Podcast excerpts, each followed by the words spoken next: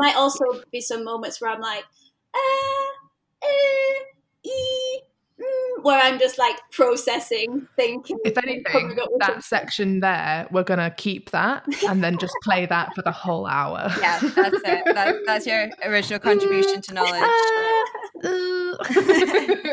and I mean, you know, I'm also neurodivergent, so I spend a lot of time like cutting out shit where I forget how to speak.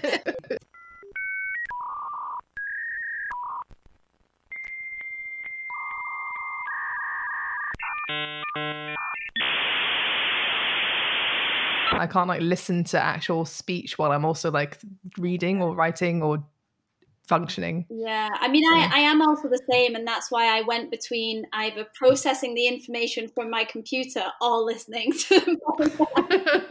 so like, very good multitasking. Yes, you know? multitasking, but only one of them actually gets done at the same time. and the same, like I can't even listen to like music that has like too many lyrics. If it's too wordy then i just get distracted and listen to the to the words but like it just means that my spotify wrapped was just really fucked up because it's just all like brainwave music and like is it called that? Brainwave. Yeah and like i got yeah, really into like fantasy gaming soundtracks because like gaming soundtracks the psychology of it's to keep you playing the game. So it's like oh true. maybe this will keep me writing. I mean it doesn't work but um my partner does that. My partner we think he has um adhd as well and he literally works all the time to video game music. And even when we're like in the kitchen, we have to like put dishes away. We'll start just like going dun dun dun dun dun, dun and we'll just start to like create a like action type sound. Oh, I love that though. That's great. I when I was writing my dissertation, I definitely listened a lot to Pirates of the Caribbean. Mm. Just sort of like yeah God, this is a really cool battle that I'm having against this page. Dun, dun, dun, dun, dun, dun, dun, Yeah, forever and ever. I can't decipher lyrics very well. So when whenever there's like something playing on the radio, I actually have a really shit time of understanding them. My favorite version of this was when uh, is it TLC Chasing Waterfalls? You know that one? I do very well. I literally for years thought it was called Don't Go Jason Waterfall, and I thought they were talking about this guy called Jason Waterfall. Jason, don't you dare! Do not. Don't, Jason. Jason, don't don't leave me, Jason. there was um what was it? Janet jackson song that's like the lyrics something like can't help loving you or something. But for years i thought it was like get the rug and poo. This can't be it. But i cannot work out what the fuck else it's meant to be. And that's what it will forever be in your brain. Forever be forever. You know, even hearing it now when i'm in my 30s i'm like that's that song that talks about shitting on a rug. Anna, what's going on in your household? Like, I mean, let's not comment on the Jacksons' household because let's, let's back, backstep on that comment. Okay, do you want to do the intro or do you want me to do it? Uh, I'll take it this time because you did it last time, right. and um, I won't. I won't ruin it this time. I always ruin every it every time. Every time I stumble. Time. it's fine. And then she mocks me for not being able to read, and I'm like, eh. Look, your praxis is rubbing off on me. Okay. Hello and welcome to Lol My Praxis. Today we are talking with neurodivergent artist, dance maker, performer, and researcher extraordinaire, Abby Watson. Mm-hmm. Abby is working on her PhD entitled Disordering Dance at the Royal Conservatoire of Scotland. Bouncing along with jazzy rhythms of helium balloons and space hoppers, she strives to challenge exclusive and neuronormative values in dance, as well as celebrate the creative potential of neurodivergent authorship and visibility in performance. Welcome to the podcast, Abby. Hello, hello, hello. Thanks for having me. I mean, I hope you liked the intro because you wrote most of it. I stole it from your website. Yeah. it was, it was, I was like, yeah, this sounds familiar, but it's, I'm finding it. I was actually like, God, that's a really good idea. Actually, putting some of the like aesthetic stuff of my work in terms of like the balloons and shit in the copy. I was like, yeah, fantastic, loved it, great. God, I'm so impressive.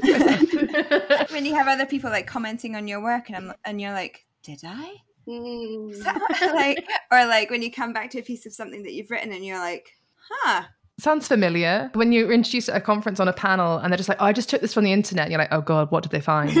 and then at some point, and they're like, and she's currently working on this project. Like, fucking, I'm not, I'm not. Cut it, cut it. I'm not working on that. I lied. I absolutely lied. And I'm not doing that in any shape or form. Oh Please move on. Oh God. I was going to say, at least they're not like dragging up your Tumblr profile. I just found this on the internet. Is it okay if I just share this? Like, oh, no, not my really intense drawings. And it's also when you ask for a picture, like a profile picture or something like that, and you're like, God, I've now got a folder that's entitled Sensible Pictures. Because if you go for my social media, it's like me with an animal, me with my mouth open, me obviously absolutely wasted. At a conference. no, I'm joking. Yeah, Yes. always Yeah. at a conference, like absolutely Always. hammered. I don't drink anymore. Like I, I've been sober for what Yeah. two and a half. It's purely it's purely so she can get more profile pictures. There's no Yeah, other reason. That's the only reason. It was a professional decision. Oh, I don't drink either, so that's interesting. I think it was uh, well for me. It wasn't like a problematic thing. It was it was more the fact that I would get the worst hangover anxiety, like, and I would be absolutely deep talk for the beginning of the podcast. It, like I'd be seriously ill, and like it became a fear of the anxiety, and like I would be so bad when I was hungover that.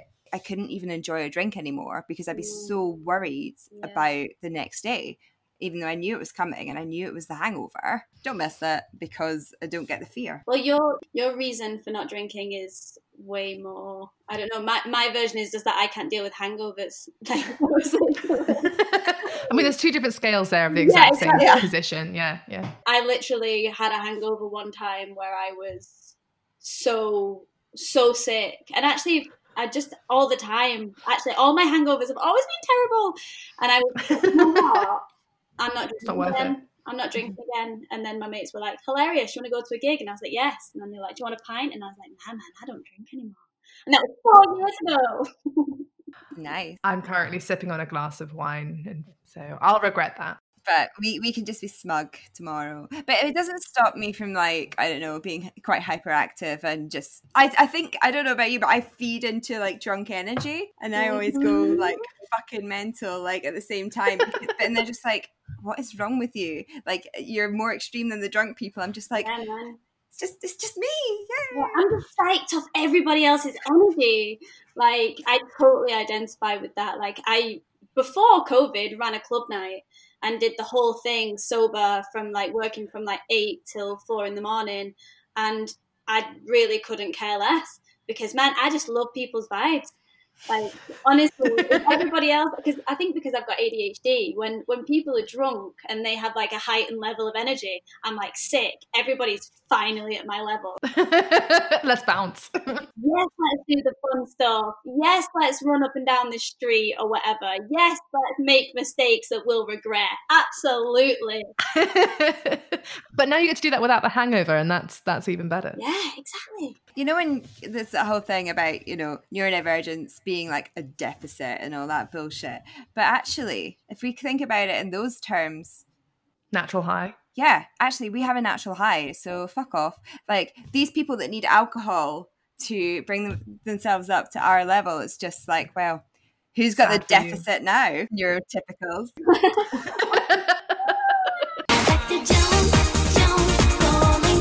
The Ethics Committee have some concerns regarding grave robbing as a methodology. We like to curate a jingle our guests. Oh, that's true. You have to guess why it's relevant to your work. Oh my god. Okay. Yeah, and it's very professional and played on the kazoo, which is kind of a little bit broken. It's a bit broken. It was found in a box earlier. This the kazoo has been missing for months since I've moved into my house, and I just found it in a box. which is very suspicious behavior from your partner. He was also called Alex, and is very suspicious. He hid my kazoo. I can tell. Okay.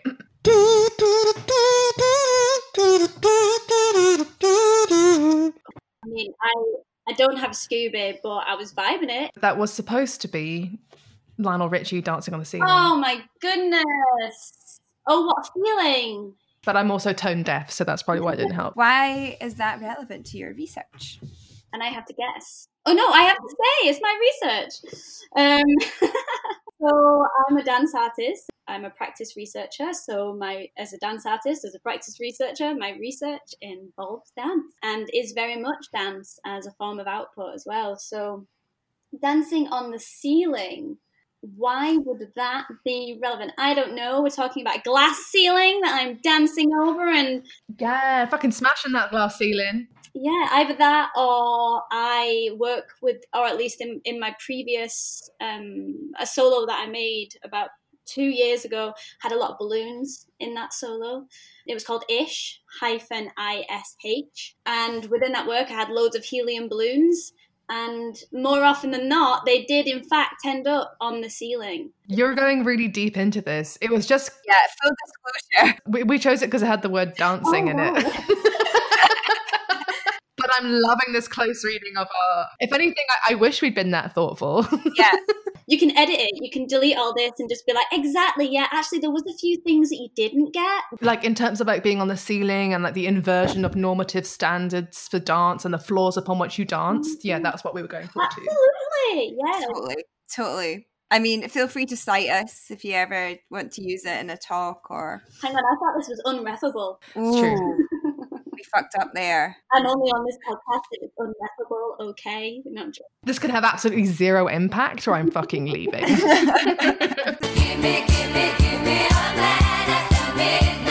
enforces structures of heteronormativity. We like to ask people for a boring fact about themselves. Hmm. Especially because we made you sound so interesting in your actual proper bio. We just like to kind of cut you off at the knees a little bit. Yeah, just remind everybody that, you know, I'm just our body in the universe, means nothing. I'm going to die probably in how many years, you know. That kind of thing. I mean, maybe not as morbid, but feel free. What's your most boring fact? I'm immortal. I, I, I have. I will die.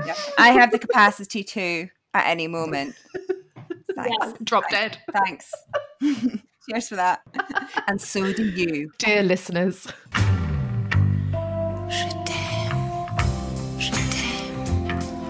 Discourse. the other follow up question is please do introduce yourself through your Tinder bio. This is what you would tell us in order to get us interested in speaking to you at a conference or at the after conference drinks, at least. So, so my name is Abby, Abby Watson, and my Tinder bio is that I'm fuck, fucked it up, mate, fucked it, fucked it, fucked it really up. Okay, great. So, it's the worst. Carry on. sorry. um, okay, I'm I'm Abby, and uh, my Tinder bio is uh, you can swipe left or swipe right. I'm dyspraxic, so I don't really know the difference. I love it. I also love, love the it. really formal introduction. I hope that because the one that you sent through just said swipe right or left, but I love the idea that on your Tinder bio you're like, "Hi, I'm Abby." Do you know what though? Like I, because I, I haven't been on Tinder for like four or five years since I've been with my partner. But even when I was on Tinder, like I, I found it so difficult to write a bloody bio to try and make yourself sound like aloof and like you haven't really thought about it, but you're also really funny. And oh my goodness, so I probably would say, "Hello there, my name's Abby Watson." Blah blah blah blah blah. Here's my website. Have a look. You want to go on a date? Get in touch. XOXO. Warmest wishes. Check out my recent work. Yes. Look at my recent work, this relationship, which was an absolute dumpster fire. Goodbye. Amazing. Well, I mean, like I again, like uh, yeah, I would swipe right, right, because right is the right way. That is the right, right, Mhm. right. Right. Yeah. Yeah. Cool. Yeah. Yeah. I mean, I I also really felt that because I'm the person that had to write on my hands for my driving test which one was left and right. I spectacularly failed my first one. I mean, I took five, but um, Wow, that was that must have been expensive. yeah, yeah, yeah, it was awful. Um, but yeah, but I spectacularly failed my first one, not because I went the wrong way, because they're not allowed to get you for that, but because the guy was so pissed off that I'd gone the wrong way and I did it multiple times. But I'm like, but I hadn't like for the first driving test written on my hands. Because also, I don't know about you, but like when I am stressed, any sort of neurodivergent thing, it just is amplified like times ten. Like if you if you read anything that I've written when I um, have been stressed, then I mean, good luck. so I need to maintain Zen, but then I mean, I've not been diagnosed. I'm, I'm desperately trying to get an ADHD diagnosis, but Mm. like I don't do Zen either. So what the fuck am I meant to do? Just write on your hands and hope for the best, I guess. It's always really great when you come in to like lecture or like give a seminar and you have like fuck knows what written all over your hands because you forgot things. to be fair though, you you do have a tattoo. You could just get left and right as an as your next tattoo because I know that you've got the letters that you mix up all the time. But Yeah, my uh, tattoo is um well, we're on a podcast, but it says um BDPQ, just on my wrist. Mm-hmm. And so obviously those are the letters that get confused really commonly with dyslexia. So it was a bit of like an Mm-hmm. ownership thing. But obviously I, I had this really like deep moment of like, you know, taking ownership of my neurodivergence, blah, blah, blah, blah. And then some people like who might be co-hosts on this podcast and other friends would be like, oh, is that so you can read now? Like you can check your wrist when you're trying to read. I'm just like, fuck off. It was a really important moment to me. The abject. So that's my trauma. Um, Thanks for coming on to our thanks podcast. for coming onto our podcast. Let's talk about me. okay, I mean, like to be fair though, the first question we have is also about you, Louise. So you know, yeah, you wanna- I mean, it, it is. So I'm also dyspraxic and dyslexic, as I, I think I've mentioned. Is that why I can't dance? Um, um, I mean, my my serious answer is that I would question where you're coming from with that statement because I believe that everybody can dance, and I believe that everybody has the capacity to dance within them. It's just what we understand as dance is what excludes us from understanding that we are dancers. Um, and a lot of the time it is that really like codified, virtuosic, even coordinated idea of that's what a dancer is. But actually, for me, dance is about um, about physical expression and is about, for me, very much physical expression to, mu- uh, to music. And I would definitely believe, Louise, that you have the capacity to do that. I mean, I've seen you in a mosh pit. There you go. Mm. It's more when I do musicals that, um, oh, yeah. No, I, I'm with you on that one. yeah, that um, th- there are shows that I've been in that had I not got the part that I got, which obviously was not dancing, I would not have even made it into the show. and uh yeah but that's a thing though if like for me like when i when i've done sort of dance obviously we've established that left and right is an issue but also i don't remember it's the short-term memory Oh, right, so yeah.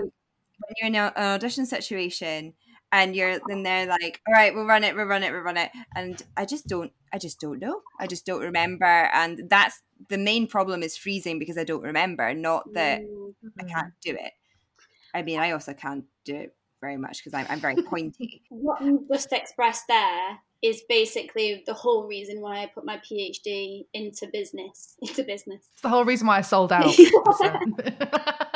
But yeah, because the, the whole kind of onus of my PhD, the whole starting point of it was, you know, how can I, as a dyspraxic dyslexic, didn't know I had ADHD then, how can I, as a dyspraxic dyslexic artist, make dance? Because I have been excluded. I have, since the age of three, have tried to go through dance training environments. The first thing I ever did, like the first kind of extracurricular activity I did was a ballet class when I was three years old. And even then, I had a major freak out and refused to go on stage.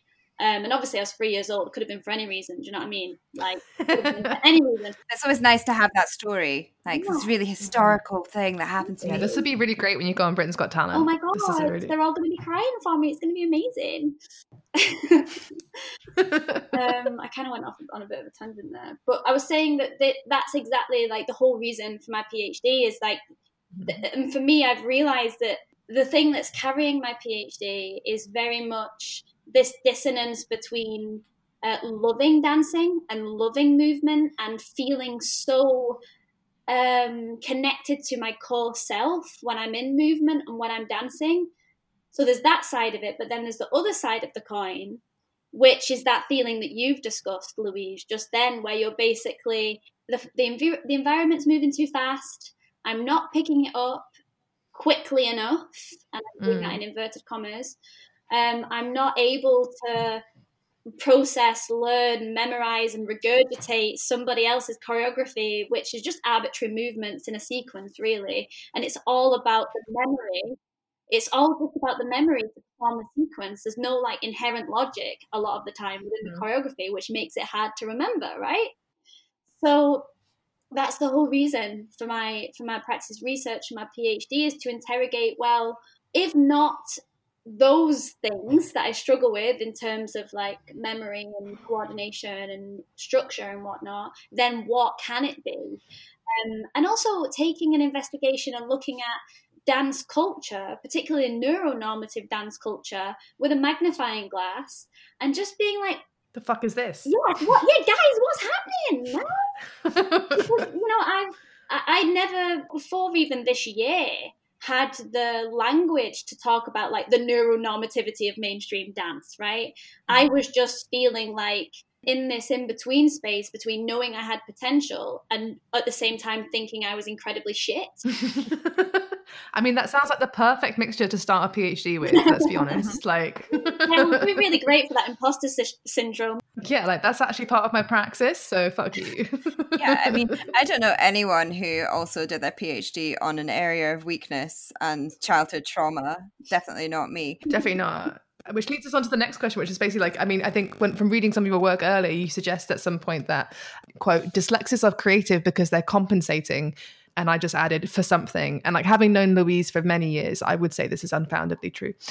so, what are you compensating for? Well, if I'm being perfectly honest, I think I've maybe moved through thinking about compensation. compensation. Have you been in the neuronormative world your whole life? Are you traumatized as a neurodivergent person in the neuronormative world? Call 0800. Go fuck yourself.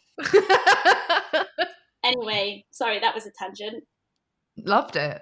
Please have more. Tangents are great. We like tangents. Yes, I, did, I went to drama school, by the way. So these frequent, weird outbursts may continue. Um, dyslexics compensating that's right. And i said that i wouldn't i don't think i would talk about com, com yeah compens that's what it brought me to that point. Okay i'm back on i'm back on track now.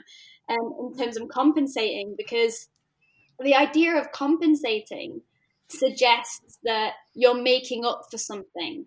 And to make up for something suggests that you have something to make up for which would suggest that there is some sort of deficit or negative connotation which is very much in alignment with the medical model of disability and the medical model of understanding neurodivergence, which is that um, the person that is neurodivergent or disabled is inherently the problem because they yeah. are neurodivergent, rather than the social model, which understands uh, disability as a social construct and disability as a condition which occurs when meeting societal made bound not boundaries, barriers. So compensation is also a social social construct in that sense, like. Mm, yes, exactly, exactly, and that is suggesting that I am, yeah, making up for some sort of deficit, mm-hmm. and and that's also why within like the neurodiversity literature and neurodiversity discourse, there's a lot of chat as well about coping strategies.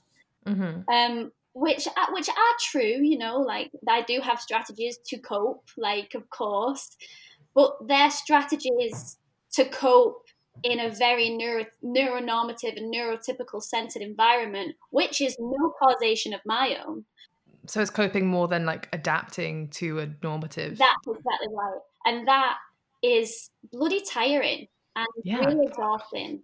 So I think within where I'm at currently with my research, I'm not so interested in compensating or so interested in kind of coping strategies, but I'm more interested in the agency and the creativity and imagination are kind of all, all the things that I have done throughout my life to compensate and to cope. I've been asking a lot what happens if instead of taking that energy and applying it to my own assimilation, what happens if I take that energy and I apply it to leaning in a little bit more mm-hmm. to who I am inherently?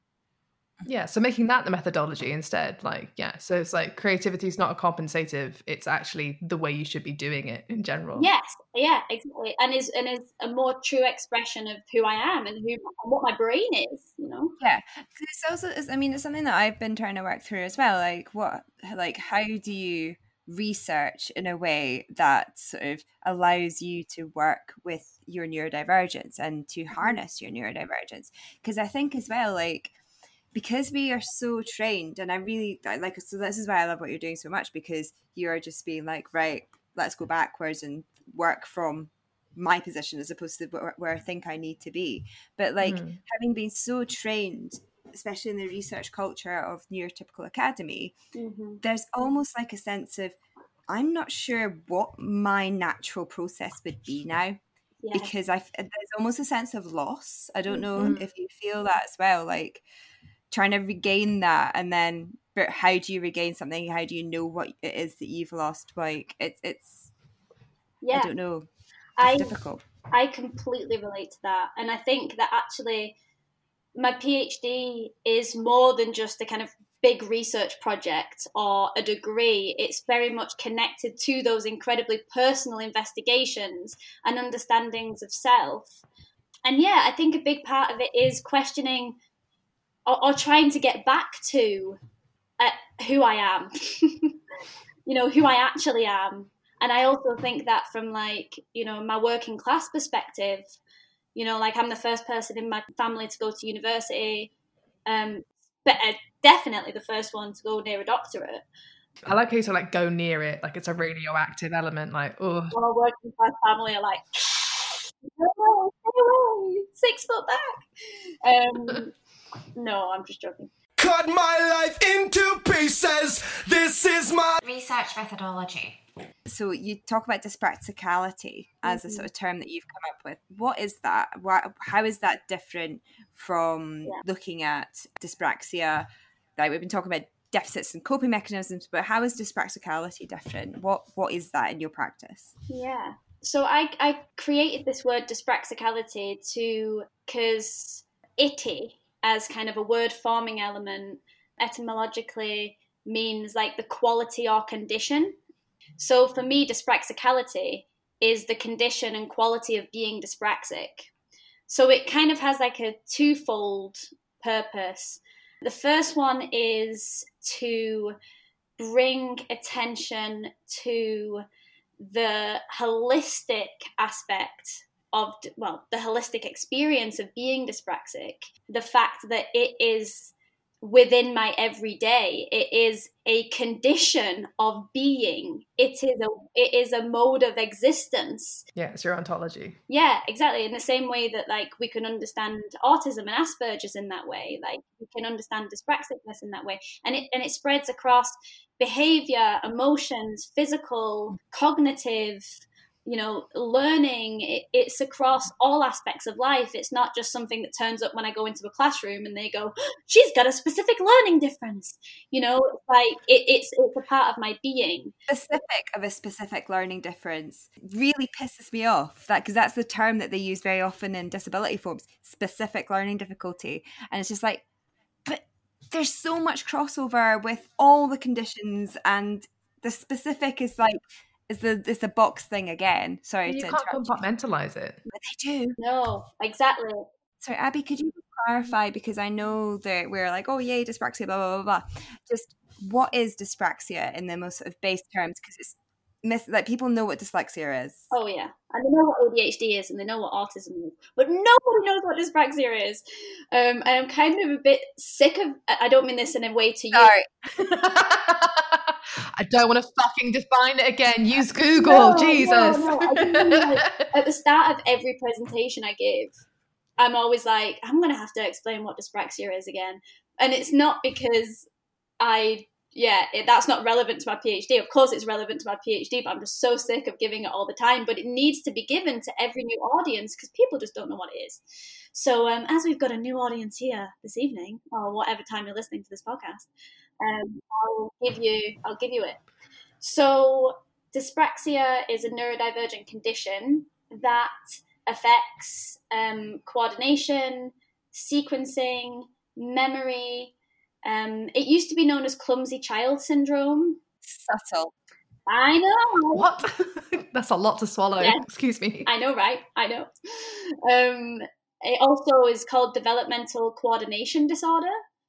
So it's it's a neurodivergent condition that I would say, along with dysgraphia, is kind of like and and autism actually is the most kind of physical in terms of like the the facets of the neurology that are manifested in the body. Yeah, dyspraxics are kind of known for clumsiness and difficulty with memory and also socializing socializing as well like social skills um, dyspraxia and autism have quite a lot of crossovers Um, so there may be some difficulties socializing in a neuronormative way. Is that why you went to drama school? no, I went to drama school because I've got ADHD and I'm a bloody show off. That's that's what dyspraxia is. And so dyspraxicality would be um, the condition and quality of being dyspraxic in that way. Mhm. And as I said, it's I, I created that term to encompass all aspects of dyspraxic experience that span all the way from physical to cognitive, as I said, to psychological to emotional. Um, but also for me, dyspraxicality, I wanted to put that out in the world because it is a very person centered term. It's about the lived experience of being dyspraxic rather than um, just the condition itself. Mm.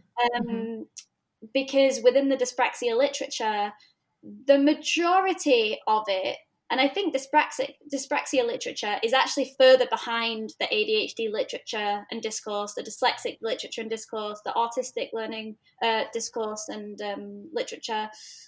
So for me, it was important to coin this term dyspraxicality, yeah, for the damn it, rain. It's not linear, guys, but I'll get there. I'll get there. And it was about the yeah, person-centered thing. About it's about lived experience. It's about the lived experience of being dyspraxic because it's not about the medical, the medical focus of dyspraxia, which is saturated in the literature. So, and it's also um, a native term. I created dyspraxicality as an as a person who is like natively to native in this field. Like my research is Uh, all about my dyspraxic lived experience. So, yeah, native. I, I'm go, I'm going off on one. You need to stop. The only thing here is that you've kind of fucked the whole non-refable aspect of this podcast Oh. because you've like you've coined a term and it's really fucking cool. I've said shit loads of times. yeah, no, that's fine. If anything, I would cite that specifically because you said that. We haven't said cunt yet, which is probably a new record. Oh, no. Well, let's let's get it out true. there. Cunt. Done. Four.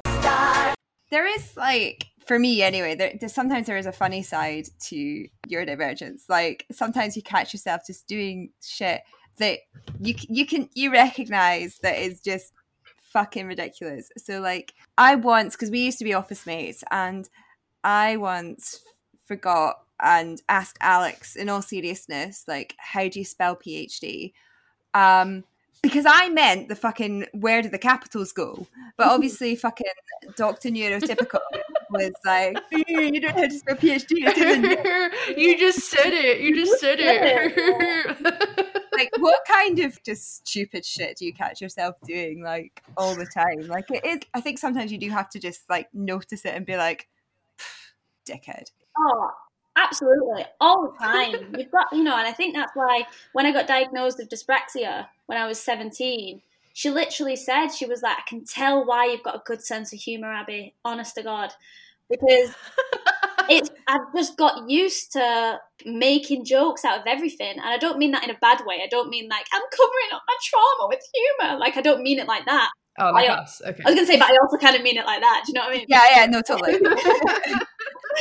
um, yeah, so gosh, God, funny. I'm just trying. To I mean, is, I mean, is your humor more like just because of the condition? Like, is it more slapstick based in terms of people? mate? Absolutely. Like, I and I and also because I'm coming at it from a dance perspective, like physical humor is like for me like the what I'm on Peak humor. what I'm all about. Peak humor, silly faces, weird acts, like weird little acting. Like honestly, I'm just I'm just a weirdo. I'm just an absolute weirdo, um, and that happens in my house a lot. And I'm trying to get that out more into the world. My weirdness.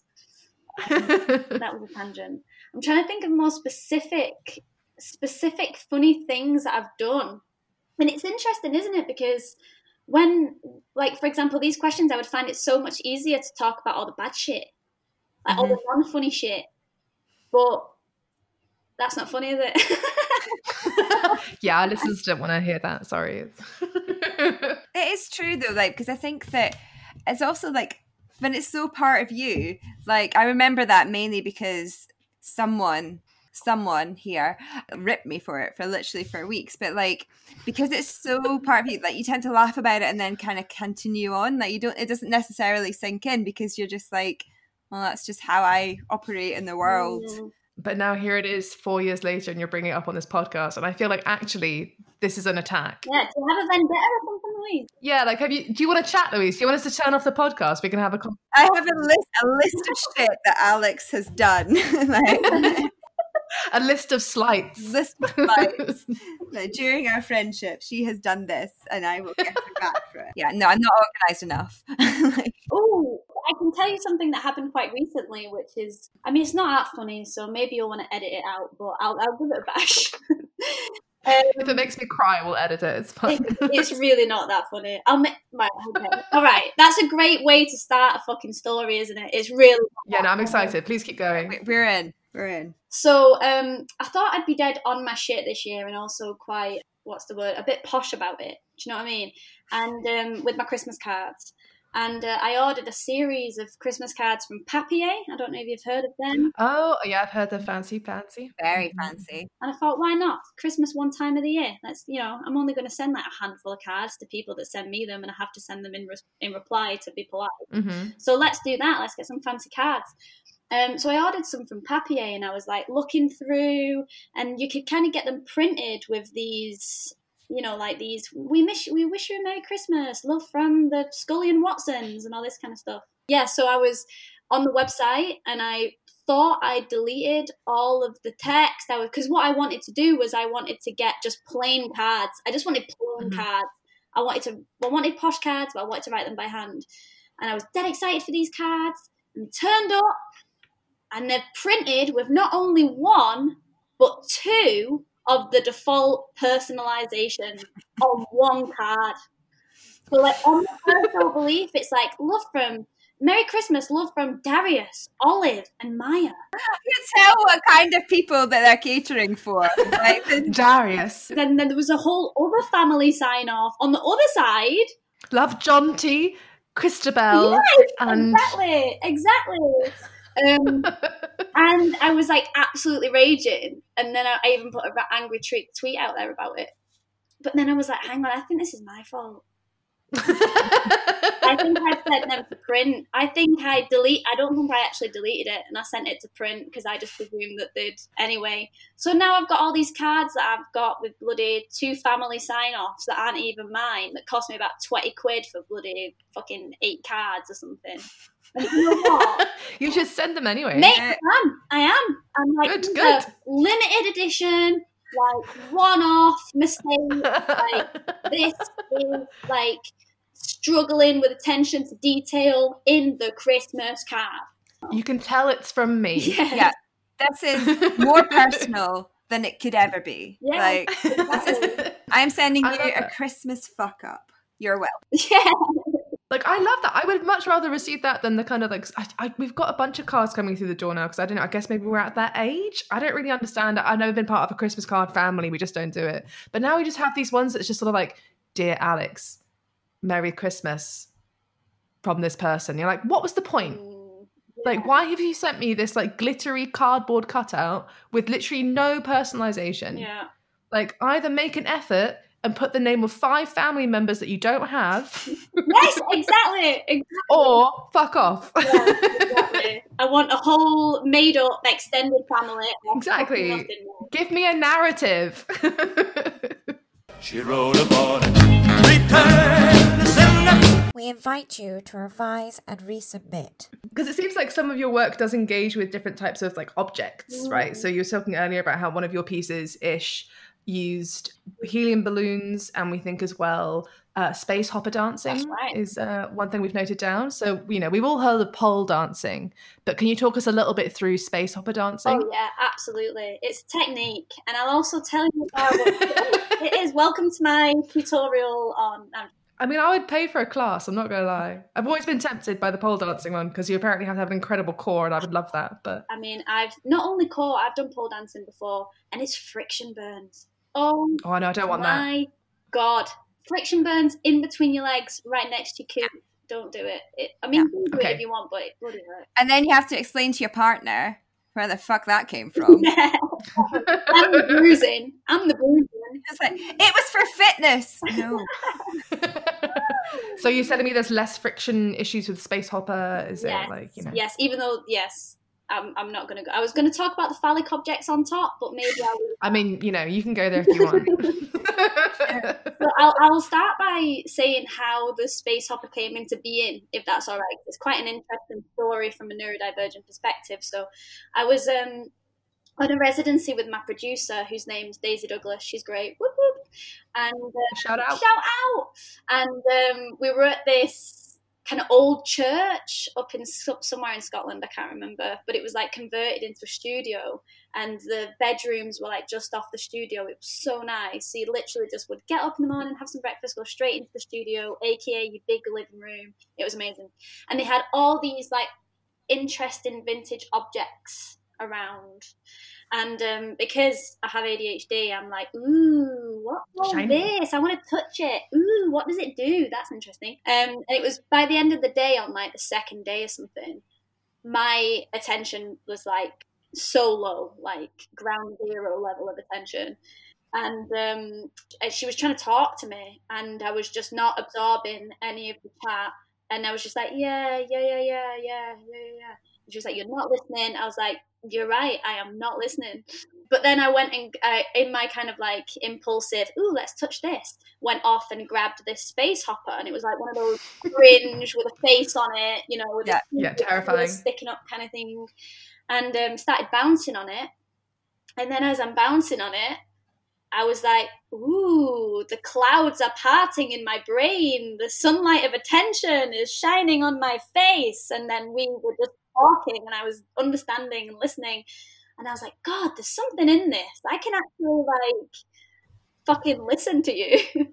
and that's when we were like, maybe we should start playing with this space hopper. And then we ordered some space hoppers and we got really big white ones. They were great.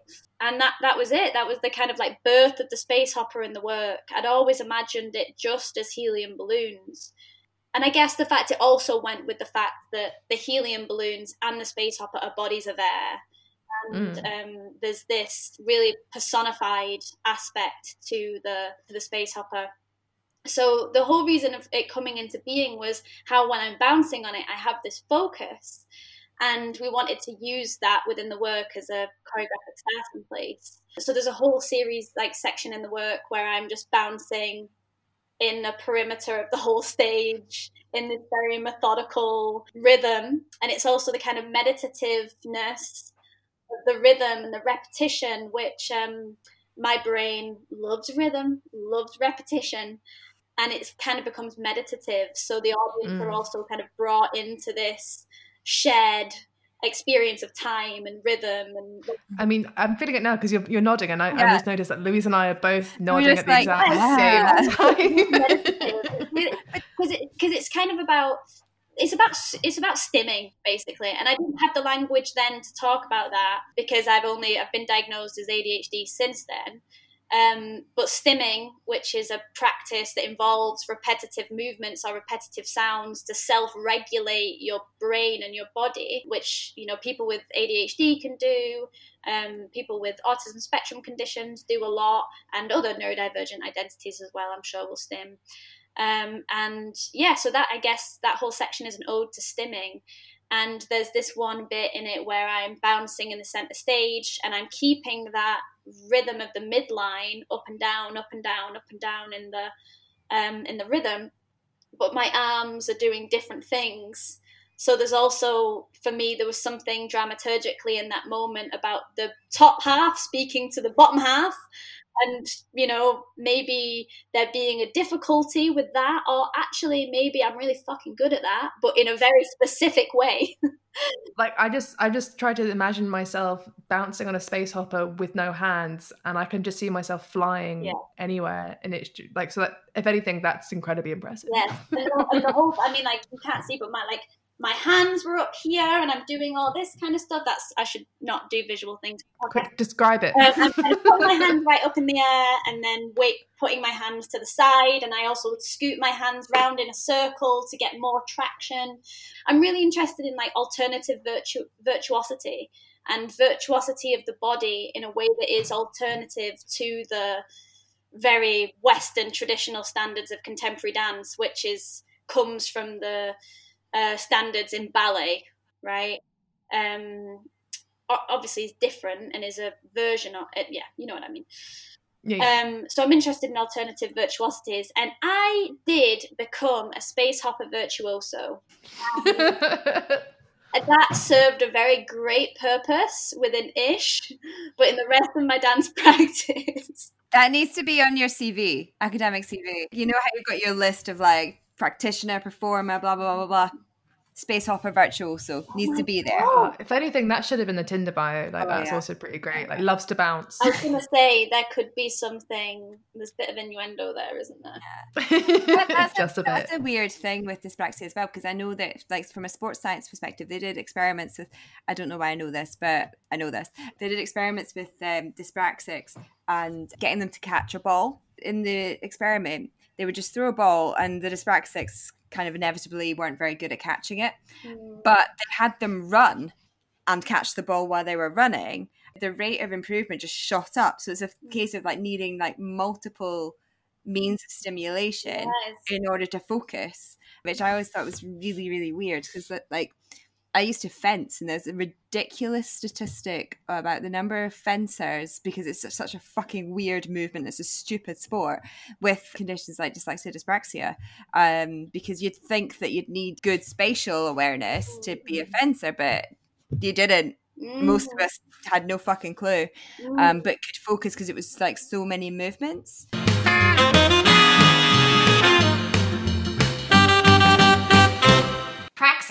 So Abby, you, you've done some research with the conservatoire on this, or like you recently found out that there's like a specific spe- percentage of people either diagnosed or seeking to get diagnosed in the conserv. Did I read this wrong? I feel like I've uh, there's like I remember it's like 12, 13 percent or something of students are. Oh, Yes, yes. Are you talking about the work I did with Benedict Phillips at the RCA? Yes, that's, right, it. That's right. The research I did. There Yes. you go. The yeah, I mean, I could talk about this forever, but I'm thinking loads at the moment about about performance training, and because I work in a conservatoire, and I went to a conservatoire, and I was neurodivergent then, and I'm neurodivergent now. You mean it doesn't go away? Oh my god, I know, child syndrome. you can't just train that shit. Stop. But I'm, yeah, I'm thinking loads at the moment about neuronormativity in um, training institutions, which goes back to what me and Louise were talking about earlier in terms of neuronormativity in dance. But um, you know, I, I went to a conservatoire, and the majority of support that is given there, it's very much like we're, we're a vocational institution, we're a performance training institution, and they're very like practical, practical, practical. And then they're like, oh, you're, you're neurodivergent? Great. So your support, you'll get extra time in your essays, you can get yellow paper, you can speak to the writing support team. Bye! We're a vocational institution, but for some reason you think that the neurodivergence begins and ends with the academic side of training. Uh, okay, well, that's pretty not true because there are barriers might be experienced within somebody's practice. Like that isn't even mind that isn't even like difficult to perceive or imagine. But then why is there no support, no practical support for neurodivergent students in this very practical learning environment? Where, where are the people that are helping the actors learn lines? Or Yeah. even like mark through something at the end of the day to go over it you know, a couple of times before coming back into the studio in the next morning. Because guess what? Neurodivergent students might need longer and might need to repeat and go over things in a, in a way that their neurotypical peers may not. But there's no support there. There's nobody on the ground to be like, you know, let's work this out. Or there's no support there. And there's not even a conversation about that support. It doesn't make sense because you know, I mean, to talk about myself again, but like, you know, I whenever I do a show, I have to learn my lines pretty much before I turn up at first rehearsal because I hate reading aloud. I can't like I, it gives me such fear, and then I can't focus. But similarly, you know, from what I can imagine, um, like it's a conservatory, like you talk about learning lines or like mo- uh, like monologues is a Yeah. standard audition practice Yeah. but how, if you're neurodivergent like what the fuck and also things like shakespeare and sometimes there's issues with hearing the rhythm and pentameter and stuff is like well come on i mean it's, it's different but it, it, it seems to be much further behind once it's not a case of passing exams so like when you become a researcher the support doesn't exist for neurodivergent Yes. people and when you are doing something vocational it doesn't exist because it's a case of well exams exams are the thing get your piece of paper whatever like but it, it's the fact that we don't think holistically about neurodivergence Yeah, and that support may need to be subjective for every single student because Mhm. this is the thing is like even people with the same diagnoses, you know, we both have diagnoses with dyslexia and dyspraxia, Louise, but that might be completely different to one another, even though we share the same diagnosis. So it it really. The, I, th- I think maybe oh god I've kind of forgotten my train of thought. Damn you, brain! Um, I actually feel like we should leave this in because Yeah. No, I don't want to edit it out. That's that's compensating. Good. Yeah. It, yeah. Um, I, I made a note of something I wanted to say, and hopefully I can start to say that, and I'll get back to wherever my brain just got off the train. Um, so within practice-based environments, and as you were saying, there's no support in those in those ways. You were saying at the at kind of researcher level, at PhD level, and also within practice, and all the onus then, all the responsibility of those accommodations then get put onto the student you know, and this is why within the last talk that I gave at the conservatoire that I work at, I was speaking loads about um, the oh God, I was going to say coping strategies. Then no, the strategies just generally that I have taken within my life to meet a neuronormative standard and to exist in a neuronormative enough way that I don't out myself and have to experience the stigma from outing myself. So, um, and the, those things are perfectionism, overwork and over um, thinking. And Mhm. work, I think, for neurodivergent people is it, it, it, it gets to the point where it's just a given. Because I'm like, of course I need to go. I need to go home and read the, as you said, Louise. Of course I need to go home and learn all these lines tomorrow, like before I even start to go in, because I'm not going to be able to sight read, Mhm. right? Mhm. But all that work, all that labor, all that unpaid labor, all that emotional labor, all that brain labor is put on the student. They are the learner in this environment and they should be supported. Is it not in law? You know, is it not like something that's legally binding that disabled? Oh no, I'm pretty sure. y- y- In fact, I think you get extra money if you actually discriminate now. That's just how it works with different um, funding bodies. Oh God, don't don't say that because it sounds so funny. Sorry, too dark, too dark, too close to the reality. there's a thing with like overwork as well so like hmm to bang on about the same example, not only have you done the extra prep, but you're also your mind is constantly on guard as Yeah. well, even during the session that you have prepped for, Yeah. because again, you're saying you don't want to be outed. So there's that emotional labor, even when you've done so much fucking prep that Yeah. you're gonna fuck up. More often than not, then you know more than other people in that room. Like I found it interesting because you're talking in your recent work, Abby, about what is it, the amateur aesthetic. Mm. Which I think is quite interesting in terms of what you're talking about here, in terms of the idea of like perfectionism, which obviously goes hand in hand with a perceived idea of professionalism, right? So, is there something kind of like radical and freeing in that sense of the amateur? Because I like one of the research questions you've got was like, without inherent context, are we just seen as a bit shit? Which I love, and I hope if you ever put a funding application, that that is the number one question you keep in there. I love it. Yes, and it, there's also something there about like because within a performative context, I've been thinking loads about the neuronormative gaze within dance because dance is completely visual. It's very visual. It's very kinesthetic, um, and it's all about seeing and what you see. So it's about being seen and what is seen. But when I come out on a stage, my lived experience and disabled lived experience within neuronormative dance, which has excluded me from getting training, um, that cannot be seen. My literal, I'm not going to say impairments, but conditions and difficulties then Dyspraxicality. yeah, the dyspraxicality, exactly, you're right. That cannot be seen. So, and I think when I was ha- when I was making Ish, I had a really difficult time mentally, like with my mental health, because that was always within my brain when I walked out on stage. Was you know, do I just look like some amateur who's just wanting to do dance because it feels good when actually I know I have talent and I'm a really good dancer, but I haven't been I haven't allowed I haven't been allowed to get the training which is validating to dancing bodies.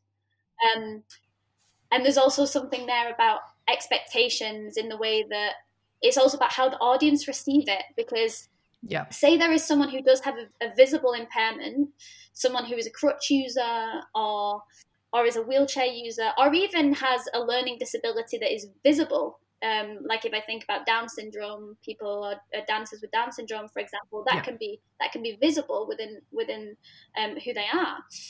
And when when people with visual and visible impairments or or differences come out on stage, you're not your expectations may not be neuronormative or ableist because you're you're like, oh right, okay, well this person's a wheelchair user, so I'm not expecting them to do a triple pirouette, the splits, and leap off stage because they're a wheelchair user, and that would be one unreal, or maybe not unreal, but unfair, mm-hmm. yes, that is my expectation, my baseline. Yeah. unlikely, and just yeah, you wouldn't expect that of them. And that's not a value judgment. That's just literally you wouldn't expect that. But when I walk out on stage, you may expect that of me. You may expect me to perform the consummate dancer. And if I if I am not then giving that out, what logic does the audience make for why I'm there?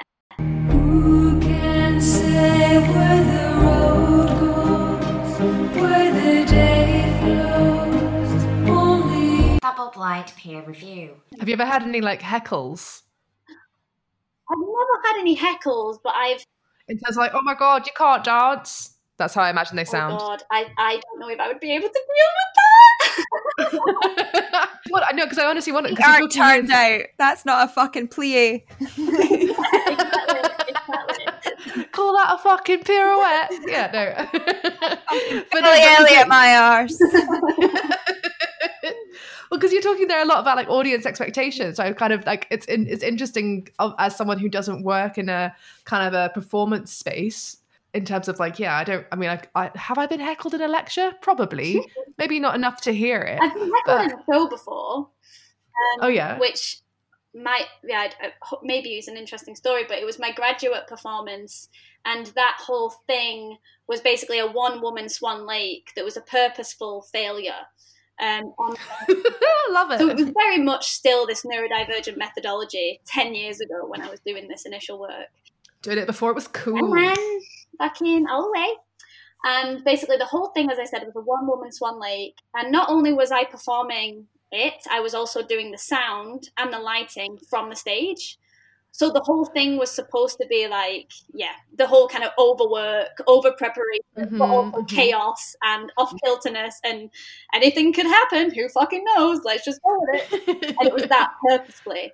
And there was a bit where um, in the show there's like this bucket drop. So if you know that it's basically a bucket that's like on the ceiling and you can pull it with a Mhm. rope and confetti drops out of it. Mhm.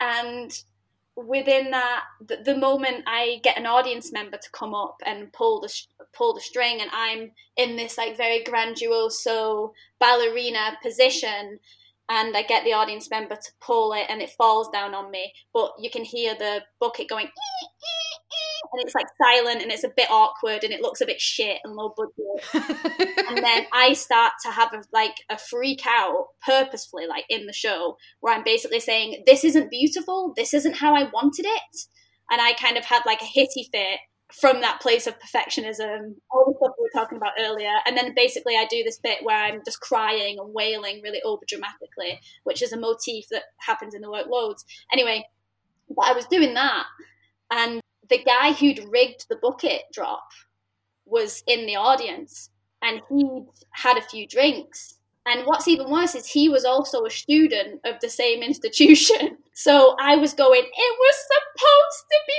beautiful, and oh god, and, I'm- and he's he starts thinking that I'm being serious and I'm being honest, and he thinks that I'm just ripping the fuck out of how he's rigged this bucket drop in Mhm. front of the whole audience. So he starts shouting at me from the back of the theatre in front of everyone, and that's when my heart was like dunk dunk dunk dunk dunk dunk. I can't remember what I did. I Meta failure. That's an that's an absolute meta failure. I love it. I think I just like shouted something back at him, like You're a bucket. "You're a fucking bucket, mate." We thought of that. Hmm? Yeah, I can't remember what I said, but I definitely gave him a piece of my mind. F. We've spoken about being unreffable all the time, and so I'd like to ask you about the unpublishable paper that you had published. Oh yeah. Um. God, that was yonks ago. You have done your research. Ooh. So my whole kind of research practice began with interrogating dyslexia and writing. So I've kind of gone through d- exploring dyslexia and then dyspraxia, and now I'm interested in my ADHD. So I'm like every little bit. But this was back when I was interested in my dyslexia, and I was working with an academic called Dr. Nim Folb, uh, N I M F O L B, and she ran back at the time ran a completely dyslexic publishing house called RASP, which stands for Rebelling Against Spelling Press. And there's quite a few RASP books out there. It's no longer in uh, working. It's no longer like producing or publishing. It's kind of stopped. But there's still loads of books out there, and I, dec I definitely recommend it. And I yeah met her, and then we uh, decided to write a unpublishable paper together because we were sick of um, yeah the very neuronormative uh, research practices saying this is what a paper needs to be and if you don't fulfill those requirements then your knowledge isn't viable interesting or useful So Louisa's eyes are just like going so wide right now. It's my praxis. Calm down. And yeah, we set ourselves a series of tasks to make it unpublishable. And one of those tasks is like forever burnt into my memory. Um, because I we always me and Nim said that we can't really write to music. So she was like, Great, let's write to music. But let's write to a one song on repeat. So it's also quite torturous. Let's like lean into the torture. And I was like, okay, um, that sounds good. Um, and it was. We ended up writing it to Earth, Wind, and Fire. Um, I can't remember what song it was.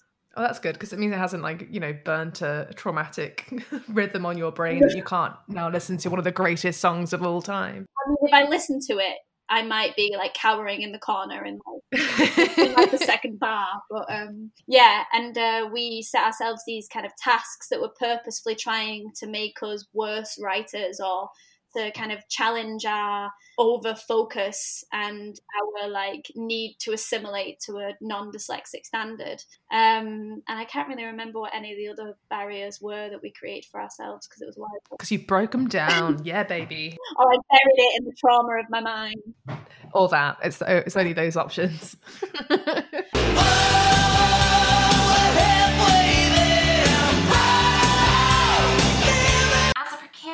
precariously employed ECR, we have one final question that we ask everyone. What would you do to unfuck the academy? You could do one thing to unfuck the academy, unfuck sort of research practice. What would it be? neurodivergent researchers to the front like I, Come forward. I, I really do think that we need a massive shake up with how we understand knowledge and also how we understand the dissemination of knowledge. Because, you know, research is all about disseminating knowledge and getting it out there and kind of sharing the discourse. But it's like, yes, sharing it with who? Mm-hmm. Oh, even just saying that, just that way, disseminating, getting it out there, so fucking masculine, you know. I never even thought of it that way. It's just like, look at my big research dick. Like, shut up. It's total dick swinging, like the whole It, all it is. Yeah, Just- man. yeah just slapping your dick against the thighs of other researchers like i don't know how dicks work Just a big old game of soggy biscuit. That's all research is. but yeah, I would definitely Stop that. stop that. You know, yeah, I would make it that people really think about the way that they to interrogate who they write for and how they write. Um, and also the fact of, yeah, I mean, I'm going to go off on a whole other tangent, but how text based knowledge is. And I think that's a damn shame because there are so many different sorts of intelligences and there are so many ways to communicate ideas and to communicate concepts. And words are only one vessel to communicate ideas. And I feel like there are way more, for me, interesting um, methodologies to disseminate meaning and concepts than just writing words on a page in black and white in a bloody 11 sized font that looks. Anyway, I'm not going to get into it. Yeah, look at you fucking Times Ro- New Roman. Like, shut up. Fuck No you. one cares. Bogging, bogging, bogging. But yeah, that's that's what I'd do. Amazing. Delete Times New Roman, neurodivergency to the front. I think that's the way forward Yeah. too. Yeah, yeah. No more writing in academia. No more writing, no more text, no more books. Fuck books. I want comic book academia. This is genuinely what I want. Is like graphic novel thesis. Like, Oh yes. let's do it.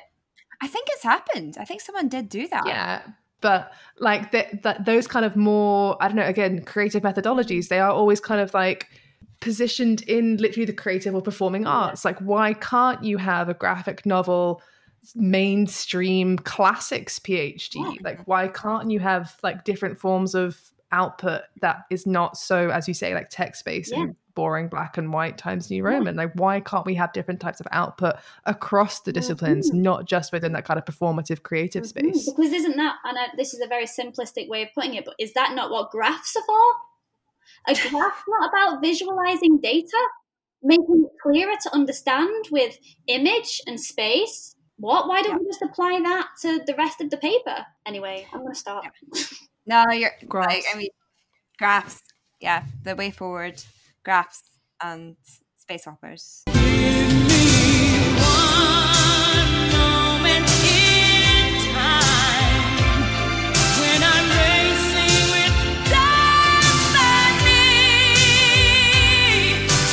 By which I mean, this is a timely contribution to research. Is there anything that you'd want to plug? So, if you are a neurodivergent artist who's interested in performance and resides in or is connected to Scotland, I would definitely recommend joining the Scottish Neurodiverse Performance Network, or SNPN for short. I'm the founder and chair of that network, and we are always, always, always, always, always open to new members. It's a very safe, neurodivergent led space um, well, yeah, we network. We network. We're a network. We are all about connecting and sharing practice and support and solidarity within the performing arts in Scotland. So yes, do join. And if anyone listening wanted to find your websites, where would they go? They will go to www.aby, and that's spelt A B Y Watson W A T S O N dot co dot uk. Um, and then if you also are interested in my research, you can check out my blog, which needs updating, so forgive me. But that's www.disorderingdance.com. And yeah, feel free to also get in touch. I'm always up for meeting neurodivergence and chatting about research and brains and dance. So yeah, give me a holler if that is of interest to you. Thanks very much, babe. Thanks so much for coming Amazing. on. Thank you so much. Thanks. We've been Lol My Praxis. If you liked what you heard, you can subscribe wherever you download your podcasts, and don't forget to rate and review us on iTunes. A five star output deserves five star rating. No reviewer two comments, please. Shout out to our biggest fan, Dr. Amy Bromley. You can get in touch with us at lolmypraxis at gmail.com or at lolmypraxis on Twitter. Today's episode was brought to you by the letter B. No, D. No, B. and the number. Is that a nine or a six? Our shape this week is the space hopper. Remember to tell all your friends, with apologies for cross posting. Please do not reply all. Bye! Coming up on Lol My Praxis. let's just say that you know the satisfaction that you get from giving yourself or somebody else an orgasm is far greater than the satisfaction you will ever achieve from getting funding or even completing a funding application We're joined by Dr. Sarah Art. Unfundable but not unfuckable.